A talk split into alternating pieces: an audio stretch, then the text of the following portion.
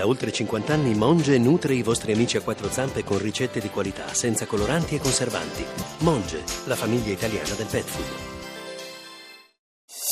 Voci del mattino.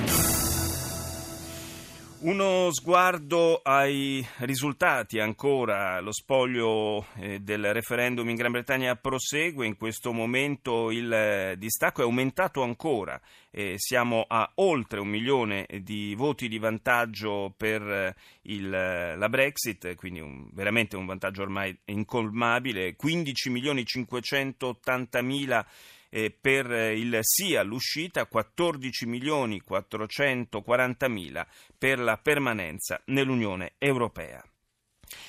Questo è il referendum in Gran Bretagna. Domenica ci sarà un altro importante appuntamento in Europa per quanto riguarda le urne, cioè le elezioni in Spagna. Andiamo eh, a Barcellona dal vice direttore dell'Avanguardia, Enrique Giuliana. Buongiorno. Buongiorno. Eh, due parole direi doverose su, su, quanto quello a cui stiamo assistendo. Forse nessuno si aspettava eh, un, uh, una vittoria così avalanga del, della Brexit, vero? Neanche in Spagna. La, ver- la, verità, no, no, in Spagna la maggior parte dell'opinione pubblica era convinta che finalmente i britannici eh, avrebbero decide, eh, la sua decisione, avrebbe stata un'altra. Eh, sicuramente questo, oggi è l'ultima giornata della campagna elettorale in Spagna, domani sarà una, quello che noi spagnoli diciamo, la giornata di riflessione, sì. non, non, si, non, c'è campagna, eh, c'è dibattito, però non c'è ufficialmente campagna, e poi la domenica si vota per me adesso, in questo momento, in queste ore, con questa grande notizia, brutta notizia devo dire, eh, la, la, domanda è quale può essere, la, in quale modo questa, questa notizia può influire nel voto degli spagnoli. Sicuramente poco, secondo me, perché tutte le elezioni nazionali, sempre in Spagna, ovunque, sono sempre molto nazionali, molto un po' domestiche, no? non, mm. non, non credo che il voto cambi molto, però l'aria sarà un po' più pesante. Sicuramente, e sono eh, formalmente vietati, se non sbaglio, i, i, sondaggi in questi ultimi giorni di campagna elettorale. In, rea- in, realtà è un po' così, è un divieto che viene aggirato abbastanza facilmente perché i sondaggi vengono pubblicati eh, ad Andorra eh, e si conoscono ugualmente e dicono, dicono, delle cose importanti. Dicono soprattutto che Podemos sta guadagnando terreno nei confronti eh, dei socialisti, anzi lì forse si è già consumato eh, il sorpasso, ma eh, potrebbe, potrebbe rosicchiare ulteriore terreno anche nei confronti dei popolari.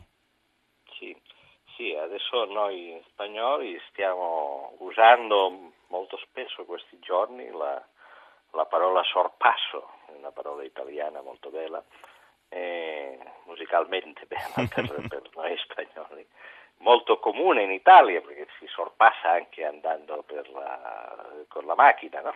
Eh... Beh, insomma, siamo due popoli amanti dei, dei motori, per cui è una parola che, che, ha sempre un certo fascino per noi. No? Eh, però si parla del sorpasso nel fatto, per, il fatto, per questo fatto, per il fatto che per la prima volta nella storia politica della Spagna un partito alla sinistra del Partito Socialista può avanzare, può, può, può sorpassare al Partito Socialista. Questo non, non, non, ha successo, non, ha successo, mai.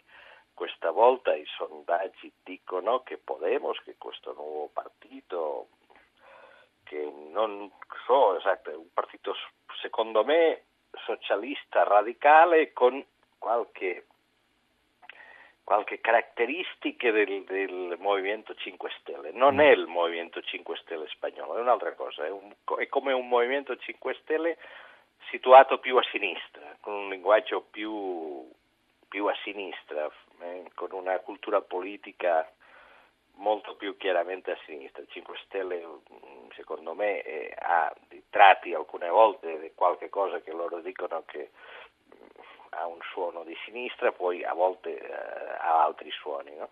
E, E allora eh, Podemos può sorpassare il Partito Socialista, questo è quello che dicono i sondaggi dall'inizio della campagna elettorale e quello che continuo, continuano a dire. Questo mh, per la Spagna sarebbe una novità importante, molto importante perché cambia la struttura politica del, del Parlamento e anche i sondaggi dicono che loro una eh, si avvicinano al Partito Popolare che in testa eh, più o meno al 30% e tutto sommato ci eh, indica che possiamo trovarci un'altra volta come è successo a dicembre, ricordiamo che noi andiamo al voto dopo sei mesi di altre elezioni che non hanno permesso di formare governo, a una situazione molto complicata eh, dove sarà un'altra volta difficile la formazione del governo. Eh, non tu... escludo che...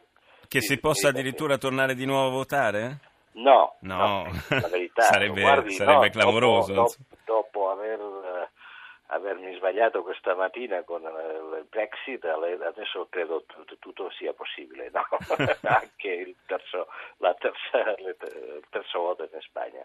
No, secondo me la verità è che sicuramente si troverà alcuna soluzione, penso una soluzione eh, possibilmente di, di, di, di, un governo popolare, forse con l'astensione socialista, soltanto non possiamo escludere in questa prospettiva che il primo ministro Rajoy debba lasciare per permettere l'accordo si parla, noi eh, questi, questa campagna per noi è un po' italiana, perché si parla di sorpasso, però anche si parla di Monti, della Formula Monti. Quindi, Monti. quindi, di un possibile tecnico, diciamo, sì, comunque non politico. Un mm. non politico, una figura indipendente, un po' allontanata dalla prima linea della politica, che possa essere utile e che possa avvicinare, sì. avvicinare, i popolari socialisti. Seguiremo con molta attenzione e interesse le elezioni spagnole. Grazie a Enrique Giuliana, vice direttore della Vanguardia. Ora la linea Val GR1. Noi ci sentiamo tra qualche minuto.